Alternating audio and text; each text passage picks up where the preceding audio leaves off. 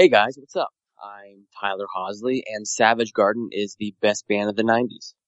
One of the best bands of the 90s. Not the best, just one of. I'm Dave Gray, and this week I learned Tyler's insane. I'm Kevin Matthews, and this week I learned I am sometimes in complete agreement with Dave. and this is Raiders of the Podcast. Yeah. And now we're amateur psychiatrists as well. Yeah. I'm still sort of knee deep in Christmas movies at this time of year, so I've watched quite a lot of stuff that I'm not going to mention, but highlights include um, there was a, a, film called Breathing Happy. It's a, a drama written by, directed by, starring uh, Shane Brady, and he does a really good job. It's a tale of uh, someone really trying to stay sober to mark their, their one year clean, basically, on Christmas Eve, going into Christmas, and explores their memories and snapshots of moments in their life. Like it's, it's really good. It was part of the Soho Home Horror Festival last week. So ho ho. Oh, I missed all of those. I yeah, was well, I so mean, busy. There were only three features this time. Um, well, I say only, you know, it's a free festival. It's kind of, uh, pay what you can. So I, I don't mean that in that respect, but it was the one day you had three features. You had some great shorts. Um, but Breathing Happy was the, the absolute highlight. There was also the Christmas horror anthology, The Christmas Tapes, which has a role in there for Greg Sestero. So that's uh, something to warn you about. But it was actually a decent little horror anthology. Nothing was great, but nothing was truly stinky either. So I, I quite enjoyed that. And the day ended with Amityville Christmas Vacation. Wait, which what? Is, uh, Amityville Christmas Vacation. okay. So it's like a 45, 50 minute film from Steve Rudzinski. And Steve Rudzinski is the guy that I've already made you endure with, um, a Meowy Halloween Oh, or a very Meowy Christmas or whatever one of those yeah. I made us watch. But he did Carousel and he's done some other movies that I've kind of enjoyed. Um, so this one mocks the general idea of the long running use of the Amityville name.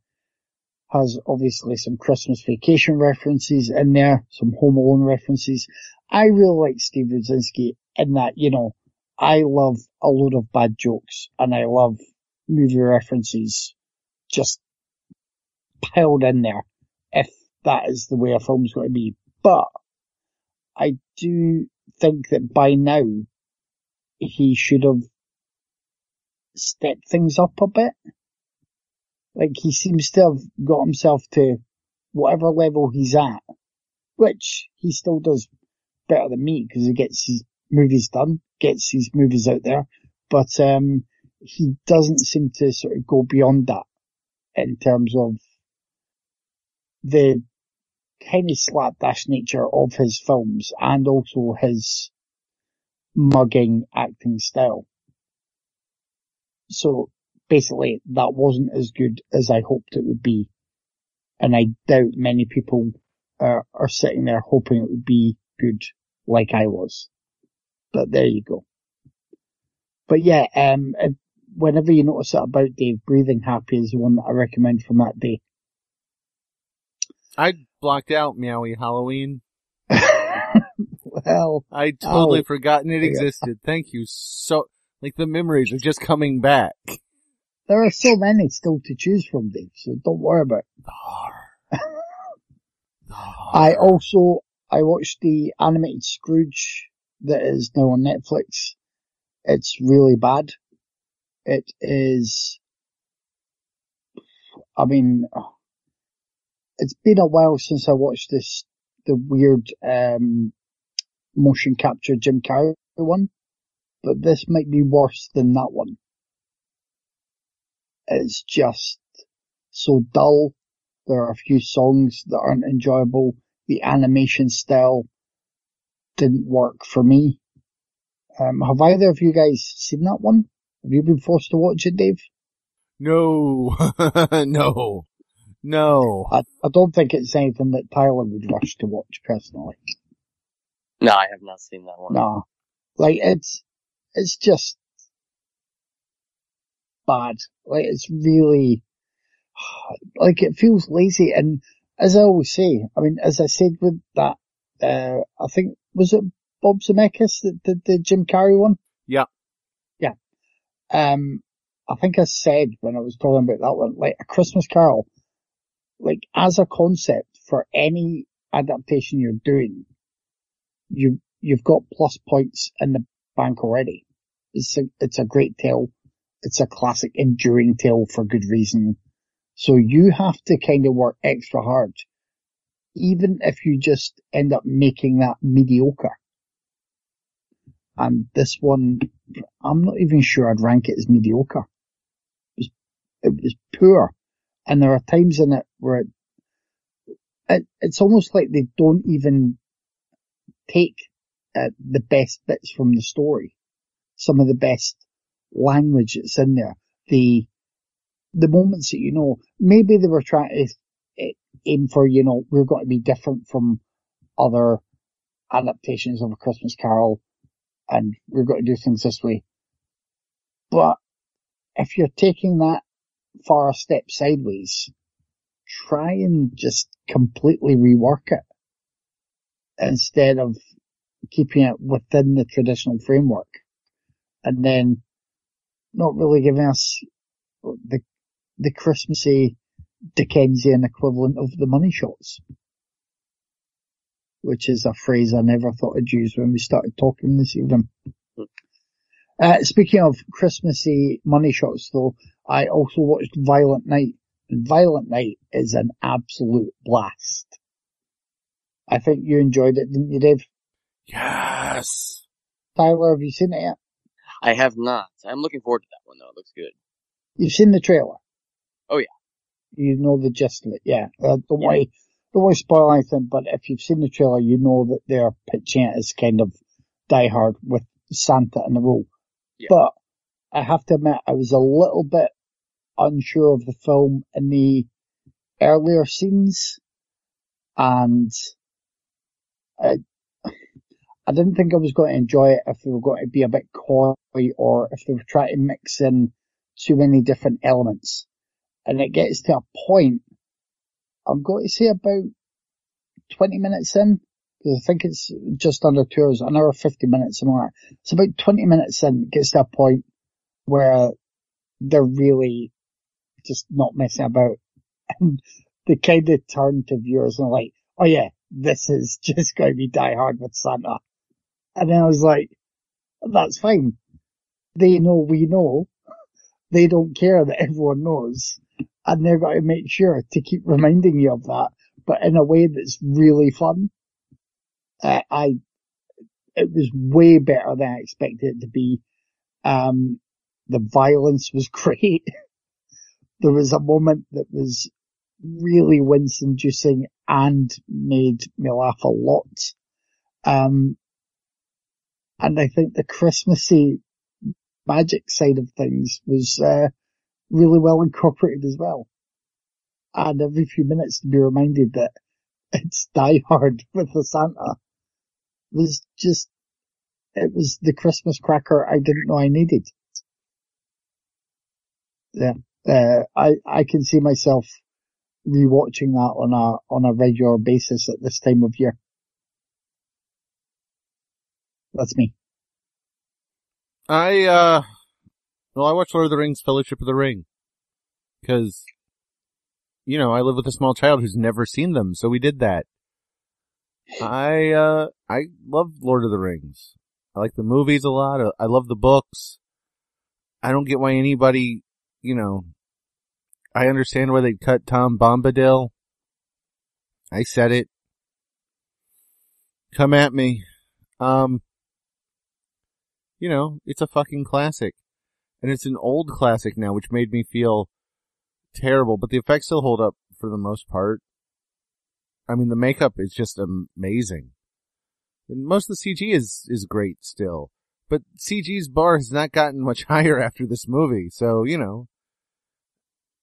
It's Lord of the Rings. You know, I can't wait to watch the next two.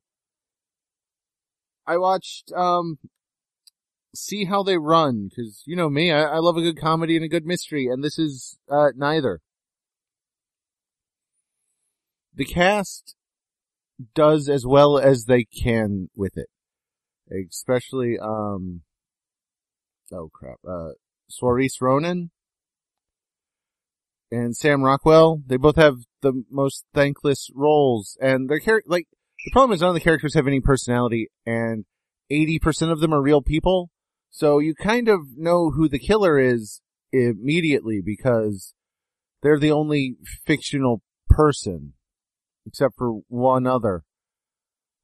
So, you know, it just, it just doesn't land. Like, you can do funny mysteries. There's quite a few out there.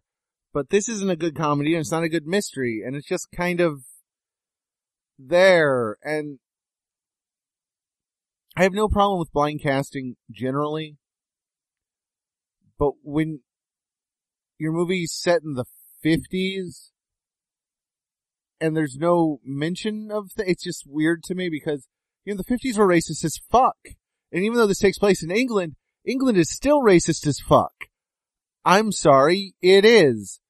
So, you know, I mean, if you're gonna do that, awesome, but like, incorporate it some way. Whatever. Cause, like, it doesn't make sense for the characters they did it for, especially cause one of them was a real person, but whatever. If it was like a modern film, I wouldn't even have thought twice about it. But when you do it in a period piece, I always kind of go, well, yeah, but now you're in reality, so now discuss this. If it was a fantasy or like Bridgerton's, I, I wouldn't have thought twice about it. But whatever. I, I'm digressing. Uh, you know, Adrien Brody is the only person with any kind of personality in it, and he's dead. I mean, that's not like a spoiler. He dies in the first five minutes. He tells you he's going to die. So he's dead through the whole movie, and we are stuck with the most tediously generic characters. Uh, people doing the worst impressions of real people. It was atrocious. Like everybody involved in this should be ashamed. I don't know why their agents hate them. I, I don't know if like they did a bait and switch, like if there was a great screenplay and they just like threw it away halfway through, but this movie sucks. And it's a shame. It's a shame because the cast is trying so very, very hard. I said something nice about Adrien Brody. You know how fucking hard that is? For me? Personally? He's awful. But he, he was the best part of that. Uh, and I, I got some Christmas movies done. I watched Deadly Games, aka Dialed Code Santa, Game Over, Hide and Freak, and 3615 Code Father Christmas. Well, I mean Père Noël because it's French. And you know, it's, uh, Home Alone, but better because I'm sorry, I am not a fan of Home Alone. I, I just, you know, let's kill one of the wet bandits. That's what Home Alone needed to do, and that's what this movie does. I, I enjoyed it. The, the kid was actually more realistic than Kevin McAllister. Uh, apparently, you know, it wasn't allowed in the States for years and years and years because the filmmaker threatened to sue, uh, the studio o- over, um, Home Alone. So it got buried until, uh, Alamo dug it up and turned it into a cult thing, and it's fun. Go watch it. Yay. Uh, tragically, the violence guide for it on, on IMDb is far from complete, and I had some surprises while watching it with a, a child. Yeah, that was, that was not mild, moderate violence, guys. Don't, like, if you're gonna fill it out, fill the whole fucking thing out, guys. Shit.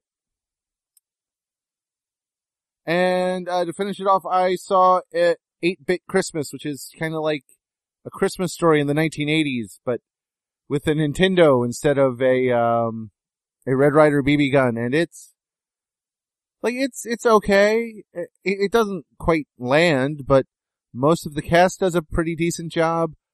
I, I think the real problem is they hired uh, Neil Patrick Harris to be the the narrator, and um, I don't know. I just I don't think he fits.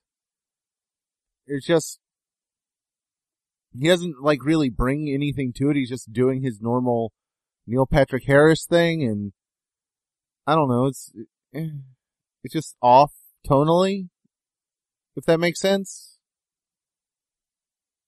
Did you see this one, Kevin? I have not seen that one yet. It was Oh. on the list, but the list has filled up uh, even quicker than I expected this year. Alright. Yeah, I was just, it, it, like, I'm not saying it's bad, it's just, like, it should be better. Yeah, Like, Steve Zahn is, is fine as the dad, and, um, Winslow Fegley as the young version of Neil Patrick Harris's character.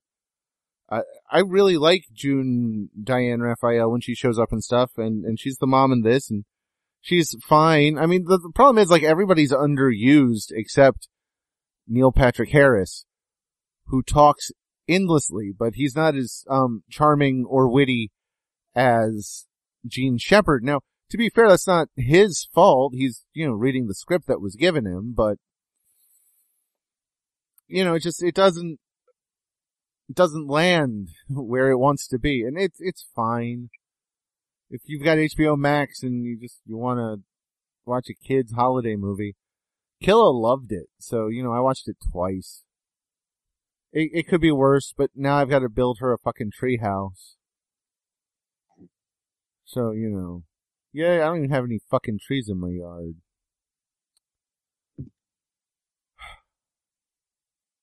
Yay. Anyway, that was me. I watched Deep Star 6 again, which is a movie we covered on here last year. I think the underwater special was last year, if I'm correct. Um, but yeah, I love that movie. I think it's fantastic. It's one of my all-time favorites. And besides that, I was listening to a, an interview with Jamie Kennedy, and he was talking about how Son of the Mask got cut up by the studio and was originally like R-rated. And I don't know if I believe it, but he, that's what he said. So I pulled out Son of the Mask, which I haven't seen since 2004 in theaters. That was the last time I watched that movie. I don't remember anything about it. Uh, that movie's terrible. There's nothing redeeming in that movie at all. It's, the CGI is terrible. The cast is terrible. Uh, it's, I will say this, it's overly fucking wacky to the point that I'm surprised it even got made. I mean, it's just off the wall nuts. And though, I would say the only saving grace is probably Alan Cumming. He was actually pretty funny in it.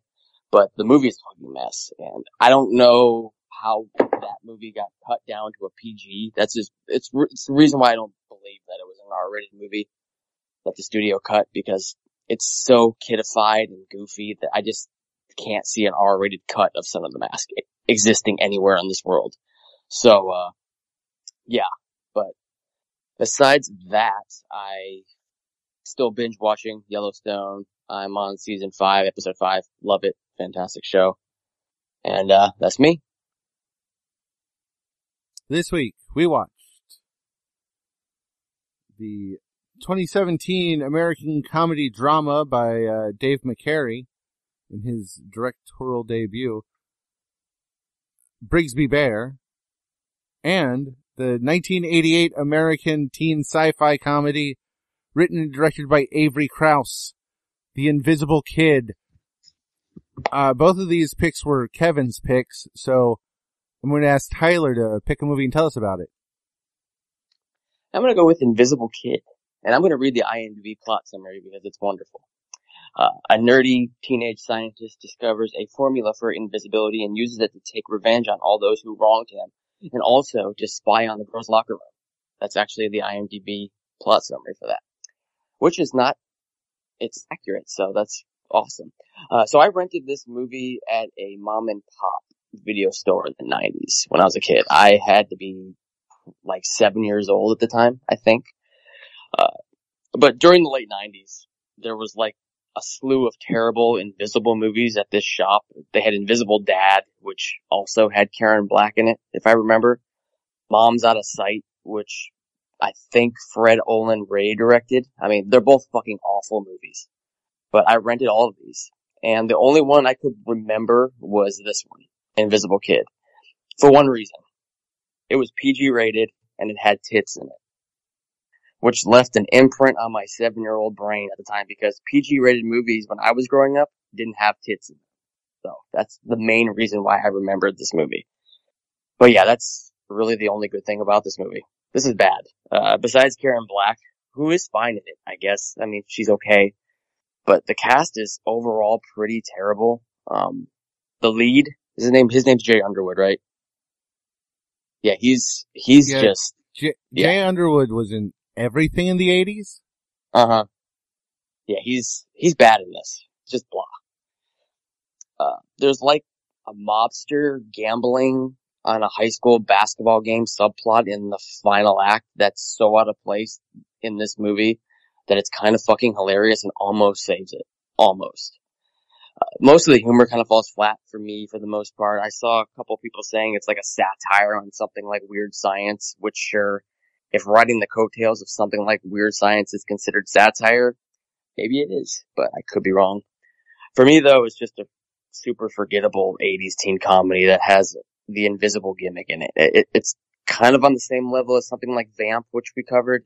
It's got some fun 80s charm in it, but it's forgettable for the most part. I just, I, I wasn't a big fan of this one.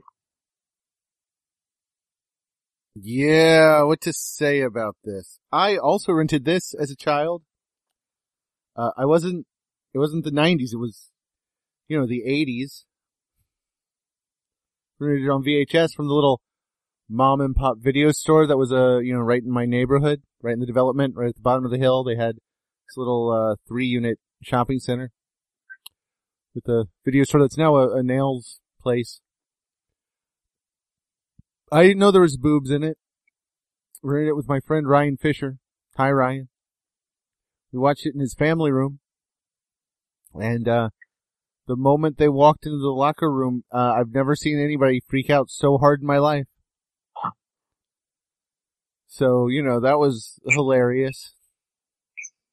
That, like that, that's, that's all I remember. It's the first video I ever, it's the first video I ever rented with, with tits in it. Uh, I, I saw like all the 80s slasher movies at that point with my other friend's brother who owned them, so I didn't rent them.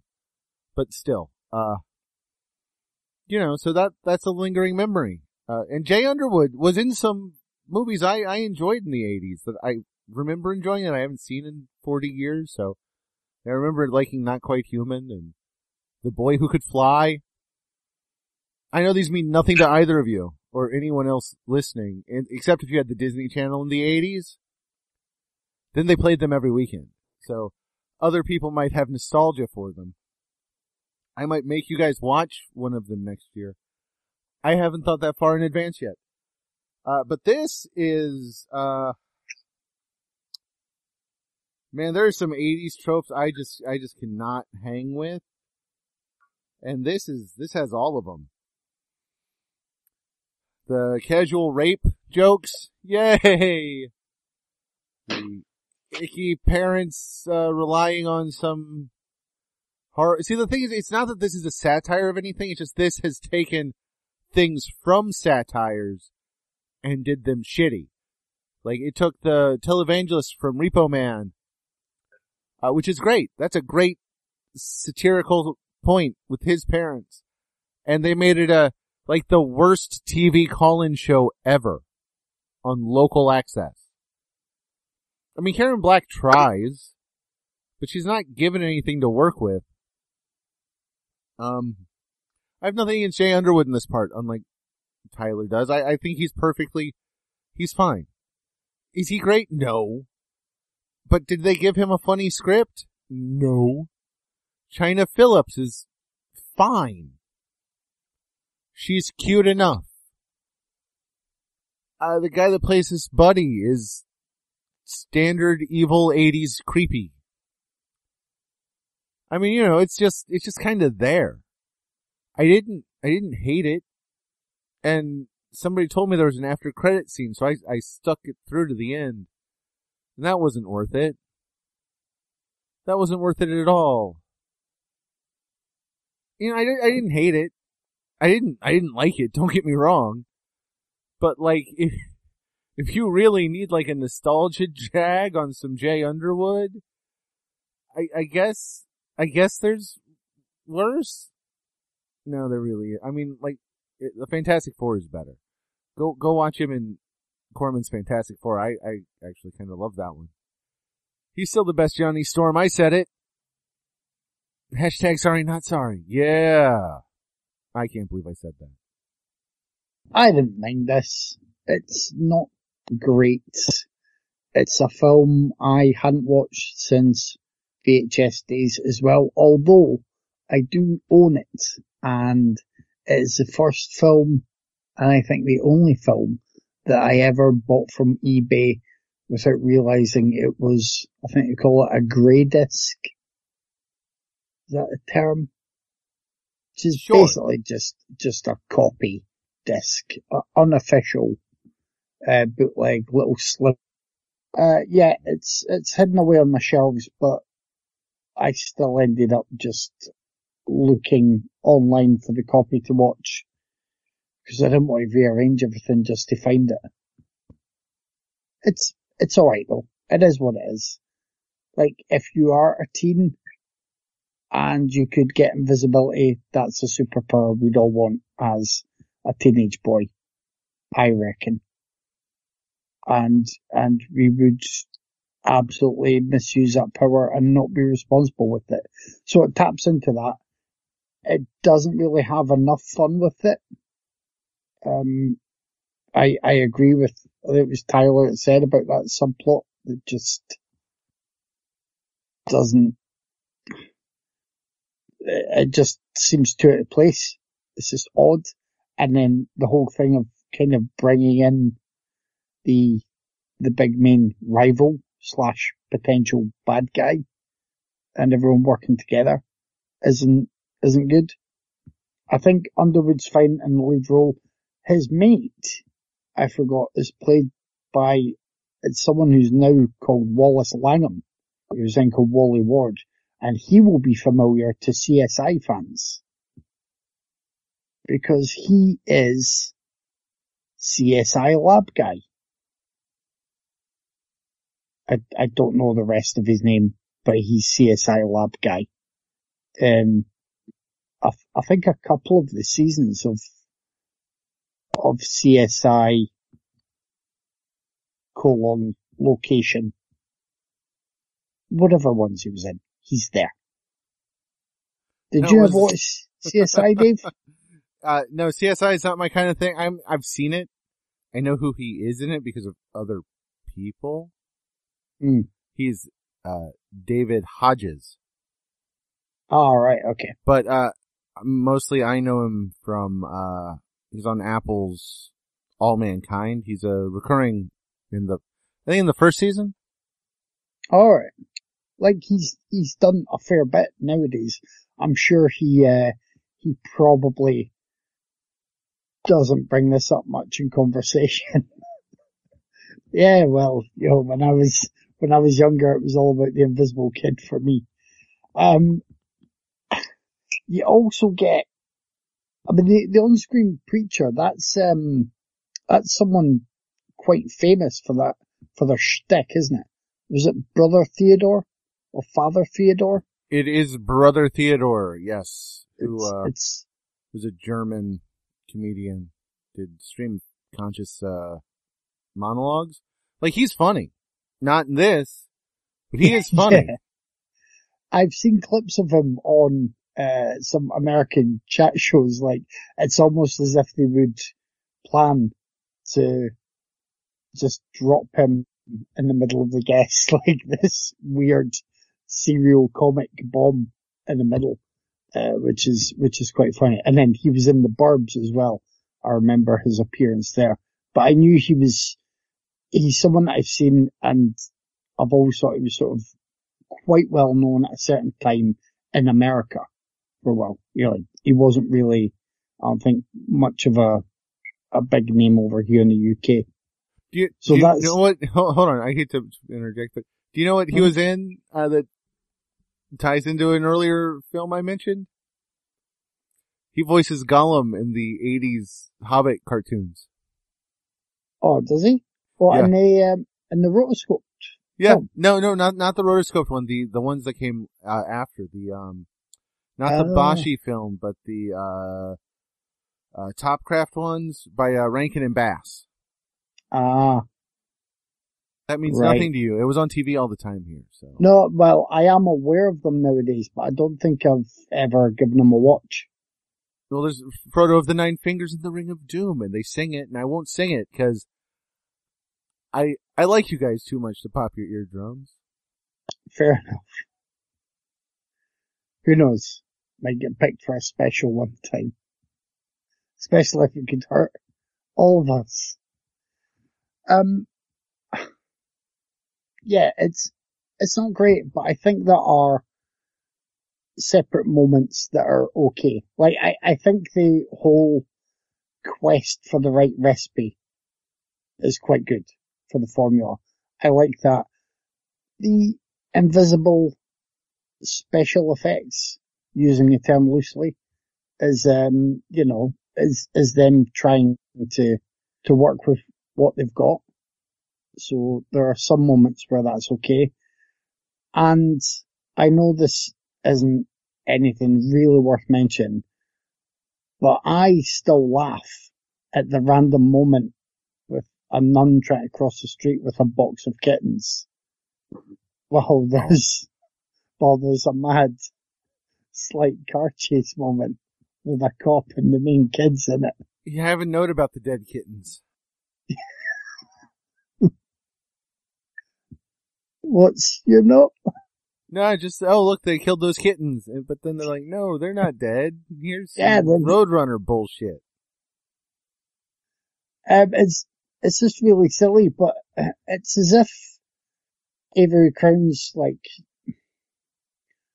I don't know if he was trying to just mix in a bit of everything, or if he actually thought that was all a good mix. But it's, it's not, like it never, never leans enough into, into one of them. It's not the teen comedy drama because, you know, you don't really feel any, any stakes. Not really. You know how things are going to pan out. It, it doesn't have, I would say, the resources to do enough with the invisibility tricks. Um, and it's, it's just, yeah, I mean, it's just awkwardly doing a little bit of everything. Although if I remember right, I did like the fact that, um, doesn't it open with the Swan Lake music? It does. He's he's pretending to be smart and listening to Tchaikovsky. Yeah. Which, which I like is a, a little nod to the, uh, you know, the classic Universal horrors, which I probably wouldn't have picked up on when I first watched this as a teen. Cause much like Tyler, I was probably just like, oh, someone's going to be looking at boobs at some point. Here's here's a question. Why does he keep saying I'm laughing? I'm laughing. And what the fuck is that? Is that some reference I don't fucking know? Cause I'm too young to get it. It's like the only time I've ever been too young to get something. That's weird. No, but it, that annoyed the shit out of me throughout the entire movie. I, I- I didn't know what that meant either. I Yeah. thought I was missing something. It's like every other fucking scene. I'm laughing. What the fuck do you, are you trying to establish a fucking catchphrase? Fuck you, Jay Underwood. Yeah, I mean, I think that was it. I think we're just, uh, obviously thinking that would be his thing for the movie. Like he leaves the frame and comes back in just so the last line before the credits is I'm laughing. It's like what the who the fuck thought that was a good idea?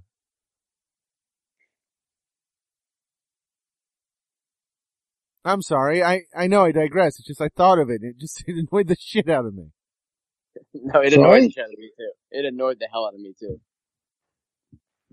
Uh, that was me anyway. So as I picked uh, Brigsby Oh, Bear as yeah, well, I'll hand that to you, Dave. Uh, Brigsby Bear. Directed by Dave McCary, who uh, is not just married to Emma Stone, he directed the first two seasons of the web series Epic Rap Battles of History, which that's some fun shit.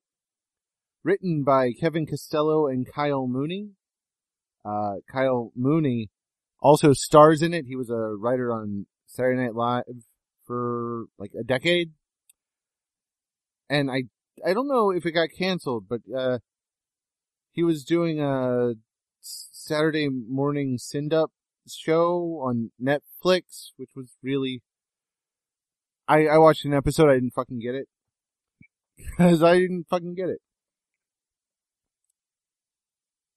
Uh, it also has Claire Danes, Mark Hamill, Greg Kinnear, and Andy Samberg. When poor James is forced to live in an underground bunker with his parents, Ted and April Mitchum. James's only outside link is an educational children's show titled Brigsby Bear. One day, uh, night, sorry, sneaking outside, he sees flashing lights approaching, and next thing he knows, he learns he was abducted 35 years ago. I actually think he's supposed to be younger than them. I think he's like supposed to be 25, but the actor's like 35, so whatever. 35 years ago, he was abducted, and, uh, that's why they've been living in a bunker with a weird fake destroyed outside thing story he was raised with. Well, James is brought to, to live with his real parents, their teenage daughter, and forced to see Emily, the worst psychologist ever to graduate any program. He also makes friends with uh, Detective Vogel and Spencer, a wannabe film student. In order to find his way through his new situation, James decides to make a feature film that will bring the adventures of his childhood hero, Brigsby Bear, to a close. I adored the shit out of this movie. Like, I had no idea what I was getting into going in, so, you know, all of it was, I mean, except the party scene where it's kind of creepy for a, a second. I, I enjoyed the crap out of this. Uh, I think the cast is really good overall. Uh, the Brigsby Bear stuff was fascinatingly weird. Uh, I just, I thought it was, it was a solid ride, man. Uh, it was well made. Uh, the characters all, I mean, yeah, it's, it's weird. It's crazy. It's an insane situation, but it's got a very honest heart throughout. Like at, at no point did James is a totally unrelatable character, but at no point does he feel alien. I, I mean, uh, they did an excellent job writing and acting him. Uh, the, the girl that plays the sister is really good. Kid that plays Spence is, is good. Mark Hamill's always great. Uh, both the parents are in a ton of stuff. They're a lot of fun. Andy Samberg is there for a scene or two. Yeah, I, I really enjoyed this. Uh, it, it kind of touched a, a, lot of things I've said I, I like before, like the whole, uh, can do it spirit. And the, hey gang, let's go put on a show, but the, finding his, James finding his way to, to communicate with the world and to, you know, process his feelings. I think it was, it was really, really good, like unexpectedly good. I, I, like I expected this to be what Tyler's going to say it was, cause I'm 98% sure Tyler hated this. 98% sure Tyler hated this. I adored it. It's well made, good cast, solid script. Uh, yeah, no, this, this, this is a good one. Something to, something almost totally unique. I'm sure there's something else like it out there that I'm just not thinking of off the top of my head, but no, I dug the shit out of this. to be honest, I don't really know what I think about this movie. Uh, I don't like it, but there's things I do like in it. I think the cast is really good. Kyle Mooney is really good. Mark Hamill is great. Greg Kinnear, Claire Danes. This whole cast is solid. I don't have a single issue with anybody in this cast. Tonally, I think this movie is a fucking mess though. Like it never really sticks with what kind of movie it truly wants to be. I appreciate the weirdness of it all, and it is weird, and it goes for the weirdness, and I do appreciate that. But it's overly quirky one second and sentimental as fuck the next. I mean, the quirk almost goes into that Wes Anderson territory a little bit, which, as you know, I'm not a big fan of. Also kind of felt like it would fit inside the world of Kimmy Schmidt, which I don't know if you guys seen that show. Um, yeah, but I have notes referencing that. yeah, uh, I hate that show. So yeah, I just, that's not a good thing for me either. Um, it's just one of those movies that attempts to pluck at your heartstrings, which is, which is fine. I like stuff like that. But for me, it just never really works because the tone is just so bipolar. If, if, if you want to be a serious movie about trauma, go for it. If you want to be a quirky, dark comedy, just run with that shit. Just don't hop around tones. Just stick to a fucking landing. Uh, filmmaking wise, I don't really have an issue with it. Uh, it. It looks good. It's well shot. The pacing could be a little bit better, but it's not too bad. Um, I don't know. Uh, maybe I would like it a bit more on a rewatch, but I don't think I'm gonna rush to rewatch this anytime soon. I didn't outright hate this movie. Like I, I did compare it to Wes Anderson. I don't think it's anywhere near the level of Wes Anderson. I fucking despise Wes Anderson movies. This I didn't outright despise. I'm just not a big fan of it. It's, it's okay. I, like I said, I don't know if I'd ever rewatch it again. Maybe. I do think the cast is good. I just wasn't a big fan of the movie as a whole. I mean, mm, I'd, I'd have to disagree uh, with you on the on the tone there. I I thought it was consistent through. It does have that quirkiness and it does have humor throughout it, but I I thought it's uh, it balanced it all throughout, and it was it was keeping that from start to finish. It was having some pretty dark stuff in there while also handling it with a, a nice light touch. And I really liked it. Like, I, I really liked Brigsby Bear. I thought it was great. I knew the idea, um, but I didn't, I didn't consider what it might be saying. Like, this is almost, in some ways you can view this as a darkly comedic flip side of Room. Uh, with him coming out into the wild, wide world and adjusting as, as a young man who's still very much a child. He's been infantilized for years. He has no sort of reference points for social behaviors and just other things that people can attach to outside. So you've got that. You've got a rare, um, genuinely quite good natured turn from Greg Kinnear. We were just talking about him uh, a couple of weeks ago. I think it's refreshing to see uh, Kinnear in in a role like this, and he's he's wonderful in this role, as is Mark Hamill, although his role is, is much darker. Um, I like the the lead guy Kyle Mooney in this. I like the um I'm trying to think of who played the the teenage daughter. Was it Simpkins? Or was that someone else? Yeah, no, Matt, it- Matt it- Walsh was the dad, wasn't it? Yeah, it Ryan Sink Ryan Simpkins. I wrote I wrote it down, but you know my tablet's acting.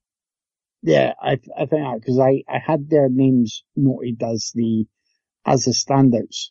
Uh, I agree with you about Claire Danes playing uh, a dangerously useless therapist, but it it really it really works with, with what it's saying. And, and what it's saying on the one hand is the, um, it's the attachment we have to, to any kind of, uh, art form, but particularly TV and movies. And especially the attachment you develop over years and years towards, uh, some long running series, whether you just stick it out till the end because nostalgia is keeping you going or whether it just keeps coming up with new content all the time. There's that. And I expected that. What I didn't expect, and maybe I'm reading a bit too much into it, but for me, it also kind of served as a, as an interesting commentary on, on how people just can't cut off their love for an art form because the people who created it do, did bad things. And, and again, it's the, um, it's the bad people can make good things at times and, and those, those two parts are inseparable, but also in the mind of someone who's only grown up or been attached to one thing, they, they want to keep them separate because of their love for a different thing that they don't want tainted. And I think this was a really fascinating and smart way to do that because it, it isn't hitting you over the head with it. But as it got to the end of the film and there's, there's a really sort of sweet strand obviously about the, the family trying to find the common ground with the son they've lost for years and, uh, particularly Matt Walsh's dad sort of struggling to have that connection. Uh, that is a main part, but I just, I just couldn't stop thinking about what it was saying and, you know, if, if someone has grown up with a favorite movie or song from when they were a kid and they get older and they meet other people who say, well, the person who did this is a really bad person. You shouldn't like that. They can't necessarily just cut that off because of what they've gone through with it on a personal level. I just thought it was fantastic. I, I don't know if that was the main aim or if it was a, a natural side effect of the material that was, that was being used for the storyline, but I can't really, now that I've seen it, I can't really see it any other way. Well, since the it. toxic people were the folks that raised him, yes, it is, Well, it yeah. is in the text. And, and yet, he also, when he shows Brigsby Bear to us, because what we should also highlight is that Br- Brigsby Bear, you know, wasn't, it, it was just made for him. It, he only realizes when he comes out there's, there's no more and never will be. It was made for him, this really strange thing. And then I think it's his, sort of his passion for it and uh, as you've said before, Dave, we sort of warm to projects that are made by folk who just get the team together and get something done.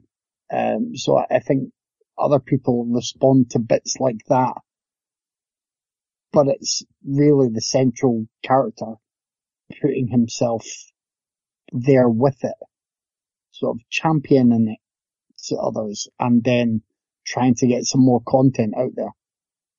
So I, I thought it was, I thought it was great, particularly for that, which is something I didn't expect.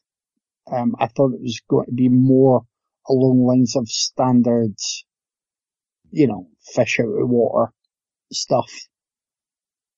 Um, so I, like, I get what Tyler's saying and why he didn't want it as much, and I do understand that, you know, it was coming close to the sort of stuff you hated. But I thought, I thought throughout it kind of nailed exactly what it was going for. It needed the, uh, the quirkiness and the details to, to create that world. And also I think that helped, you know, sugarcoat the pill as it were. Well, but also James isn't grim dark. He didn't live through a tragic kidnappings plotline. That's the other people around him. And since he's our, our, you know, point of view character, hmm he's never going to, to jive with that. So I mean, I, I get T's point, but I, I don't think it would work any other way. Like you can't have this guy who's not, you know, he's, he's not, oh, I've been kidnapped forever, cause that's not how he sees it. No, it's, you're right. And uh, again, I think that helps the whole thing be carried through because you get that moment in the, it's in the store, isn't it, with his mother and that guy who's like basically, oh, you're the kidnapped kid. And, and James is sort of quite happy having that moment with someone else. And you can see his, his mother's already worried about how he might end up identified for a long time. It's, it's got, it's got a lot going on through it that it, it impressively juggles. Uh, I, th- I think all at once from start to finish. And then you do get the, you know, you get the little moments that are just outright laughs punctuating things. I, one of the highlights was Greg Kinnear just wanting another take with his performance when he joins in with the acting. And as I say, I think part of that is it's refreshing to see uh, uh, Kinnear have a role where he's not being, you know, he's so good at being the kind of smarmy douche. And this this wasn't really that, and it was it was really nice. Everybody was really good in the cast. Um, but yeah, I loved this. It was even better than I hoped it was going to be. Okay, it's time to pick one. I'm sorry, T. But it's, yeah, it's, it's Brigsby Bear. It's Brigsby Bear, yeah. This is one of this is one of the weeks where I didn't really like either one of them, but I'm gonna give it to one that's a better made film than the others. Brigsby Bear is better made than Invisible Kid, so I will give it to Brigsby Bear. So yeah. Hey, Kevin Sweet, how how shocking! I thought I thought T was still going to deny with the sweep on a week for both movies. It wouldn't be the first time he's done that. He gave his vote to Cook County. uh, next week we're bringing 2022 to a close with our uh, salute to the mad high concept genius that was Albert Pyun. Kevin already picked Corrupt. I'm gonna make you guys watch a personal favorite of mine. I haven't seen it in a couple years, but uh, I used to watch it all the time excitedly when it played on 90s reruns of USA Up All Night. Uh, I'm making you guys watch a little movie starring the wonderful Tim Thomerson, Doll Man. And I am going with a movie that I used to watch all the time as well. They used to play this on Showtime. Showtime Beyond, if you remember. It's where they played all the weird, like, sci-fi horror. Um, I'm going with Adrenaline Fear the Rush.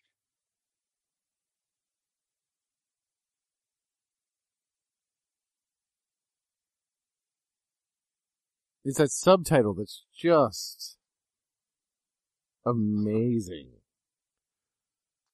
Fear Yeah, they- the Rush. They played, th- they played that movie every morning on Showtime Beyond. I think I've watched, I must have watched that bitch 30 times, but, and it's really short too. It's only like 70 minutes, so. Nice.